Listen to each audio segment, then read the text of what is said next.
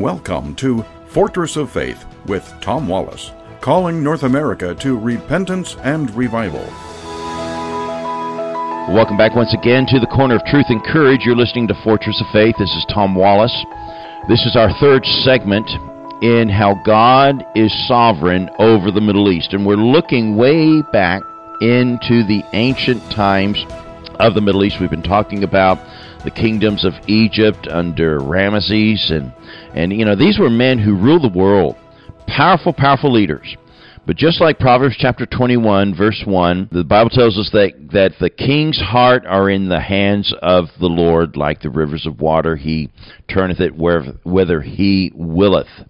God has the ability to still be sovereign over the heart and governings of great leaders. And we saw it time and time again. We saw how God did that with the Egyptians. We saw how God raised up the Assyrians and how God brought uh, through Sennacherib and the destruction of the Assyrians through the Babylonians rising up, but God used the Assyrians to bring judgment on the children of Israel because of their disobedience to God. God said, "Listen, you're you're disobeying me. I've told you time and time again, if you obey me, you're going to have pleasure. You're going to have peace. But if you disobey me, I'm going to bring pain into your life. And look over here, I'm going to raise up an enemy, and they're going to come and take you away from your homes, take you out of your places, and uh, steal everything that you've got, and even steal you and capture you and take you away. And the Assyrians were the first group of people to do mass deportations of people and transplanting one group, one nation amongst another nation. And, and this was begun by the Assyrians. And so they capture these people, take them into slavery.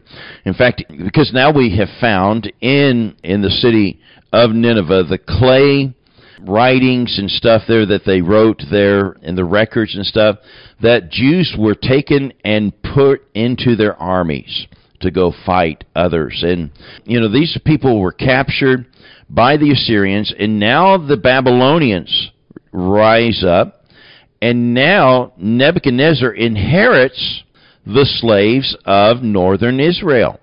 And so now he sends his armies out to do his conquering and to gain more wealth and pillage and spoiling and, and capturing of more slaves.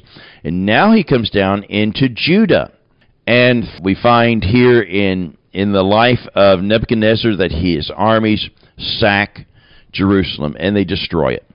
Jerusalem's gone, the temple is destroyed, the furniture and all the gold and all the holy instruments of worship of Jehovah God has now been desecrated and mocked and taken away uh, with the people, and they are brought back into Babylon. During this time, there's some great pain, but God brings us some interesting prophets. We have Daniel and Ezekiel who are writing during this time.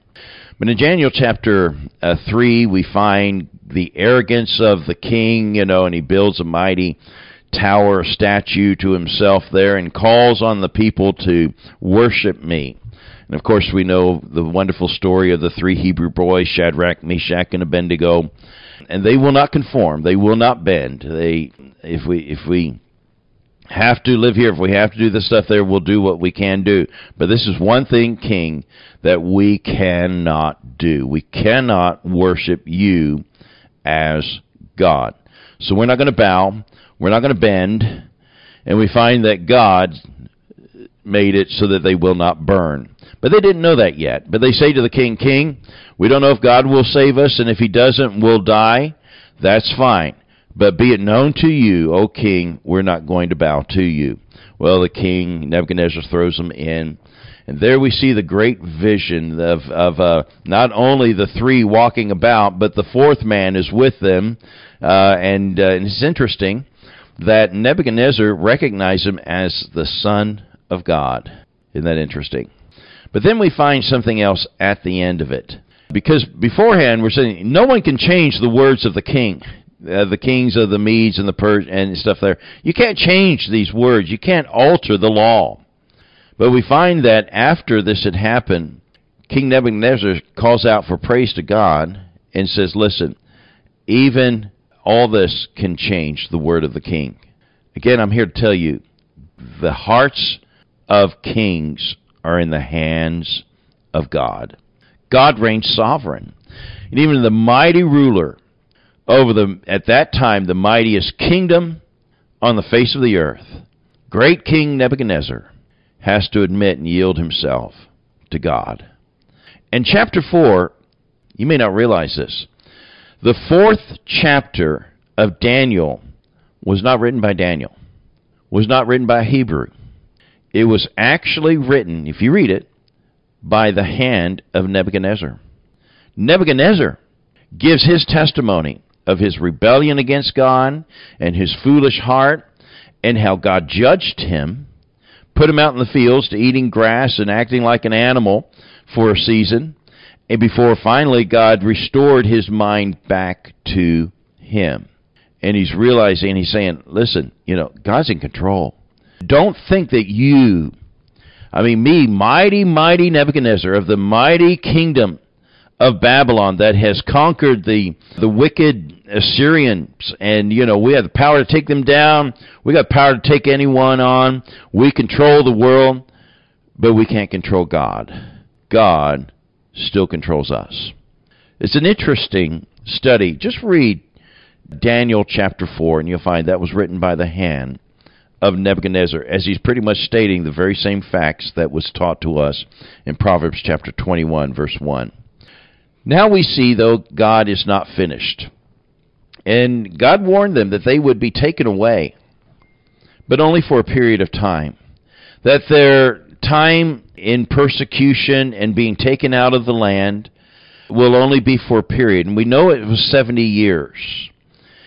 A, a year for every time that they did not uh, let the land rest. They were told the year of Jubilee, the seventh year, that they're to allow it to rest. Well, they didn't do that. They kept farming. They kept out of their greed, trying to take more and more out of the land, out of the.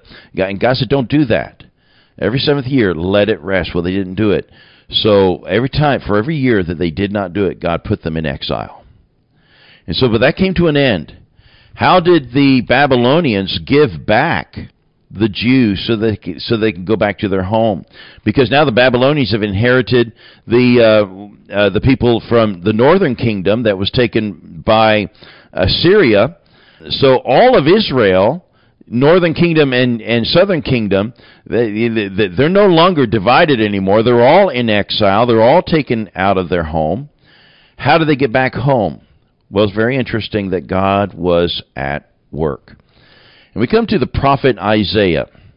The prophet Isaiah made an interesting prophecy 150 years before this time. And 150 years uh, before, he, he says something in Isaiah chapter 44, verse 28. He says, That saith of Cyrus, He is my shepherd, and he shall perform all my pleasure even saying to Jerusalem, Thou shalt be built, and to the temple thy foundation shall be laid. Now, this is a very puzzling thing for Isaiah to say because he's in, he's in Jerusalem at this time. I mean, this is 150 years before the exile, before Jerusalem is destroyed. The temple's still standing. Jerusalem is still occupied. And Isaiah is talking about a man named Cyrus, which is a name that no, no one has heard of before. Cyrus is a foreign name. It's almost like me saying, in 150 years, there's going to be a ruler, and his name is going to be Bebop. And Bebop is going to, you know, rule the world, and he's going to rebuild Washington, uh, D.C. The Capitol building is going to be rebuilt in 150 years by the King Bebop. Well, Bebop, I mean, it's a name, nobody knows someone by name Bebop. That's almost like what Isaiah is saying right here. He's saying, you know, 150 years, there's going to be a man that God calls him the shepherd. And he's going to be like a shepherd. His name is going to be Cyrus. It's like Cyrus would never, it's almost like as foreign as bebop. And, and he's going to rebuild Jerusalem and he's going to rebuild the temple, suggesting that, hey, in the future, this is going to be gone. But someone will come back and rebuild it. Who is this man Cyrus? Well, I'm looking at my time, and I don't have the time to really fulfill everything that I want to say about him, but he's an interesting character. Of all my studies of late, I've been doing a lot of studying about Persia, ancient Persia. Cyrus is the man who raises up a new nation, a whole new empire, a splendid empire, an empire none like any other. And it begins with this man named Cyrus. Now, his father gets a vision that this Cyrus is going to be a problem to him when he's born. And so he gives instruction for one of his uh, men to take him and kill him. And the man just can't bring himself to do it. And so instead of killing the young son, he gives him to a shepherd family. And he's raised 20 years in secret by a shepherd family. It's interesting, it's a shepherd family because God refers to him as a shepherd. And he's often called, you talk, you know, those who study the life of Cyrus, he's often referred to as the, as the shepherd king. Because not only did he conquer great nations and build a great empire with, a, with an unmatched military, he ruled benevolently. None of the other kings had. All the other kings ruled with a hammer hand. But instead, Cyrus raises up a kingdom that you'll find will be blessed in many, many ways, but he rules with kindness. And when he takes over Babylon, he finally sacks Babylon. He goes out to the west first and he deals with with conquering to the west and then he comes back and turns south and he conquers Babylon. And when he does, he inherits all the children of Israel. And instead of keeping them in slavery and in bondage and in exile, he frees them. And not only does he free him, free them, he sends them back with the funds and the abilities to rebuild their capital Jerusalem and the great temple of God. That is the very same temple that Jesus will later walk into and worship in. Well, that's going to be it for today. We'll jump on more of this tomorrow at the corner of truth and courage. God bless you. We want to thank you for tuning in to our radio program today. We believe that our programming brings strength and courage to the saints across North America. I'd like to talk to you about the impact of a $10 monthly donation. Did you know that just $10 a month can help us reach even more people with our message of strength and courage? Your donation allows us to continue producing high quality programming, reaching out to new audiences, and sharing truth of God's Word with those who need it most. But it's not just about the numbers. Your donation also helps us to bring comfort to those who are going through difficult times, to inspire those who are struggling with their faith, and to connect people with a community of believers who can offer support and encouragement. Giving $10 each month is what we call the Army of 10 an army donating just $10 a month. It is easy to set up a recurring donation from your bank card. You can set up a recurring gift yourself safely and securely online at our website, fortressoffaith.com, and click the donate button. Or you could simply give us a call to set it up for you. The number to call is 800 616 0082. Again, that number is 800 616 0082. Please call now to become a member of the Army of 10. The number to call is 800 616 0082. Thank you.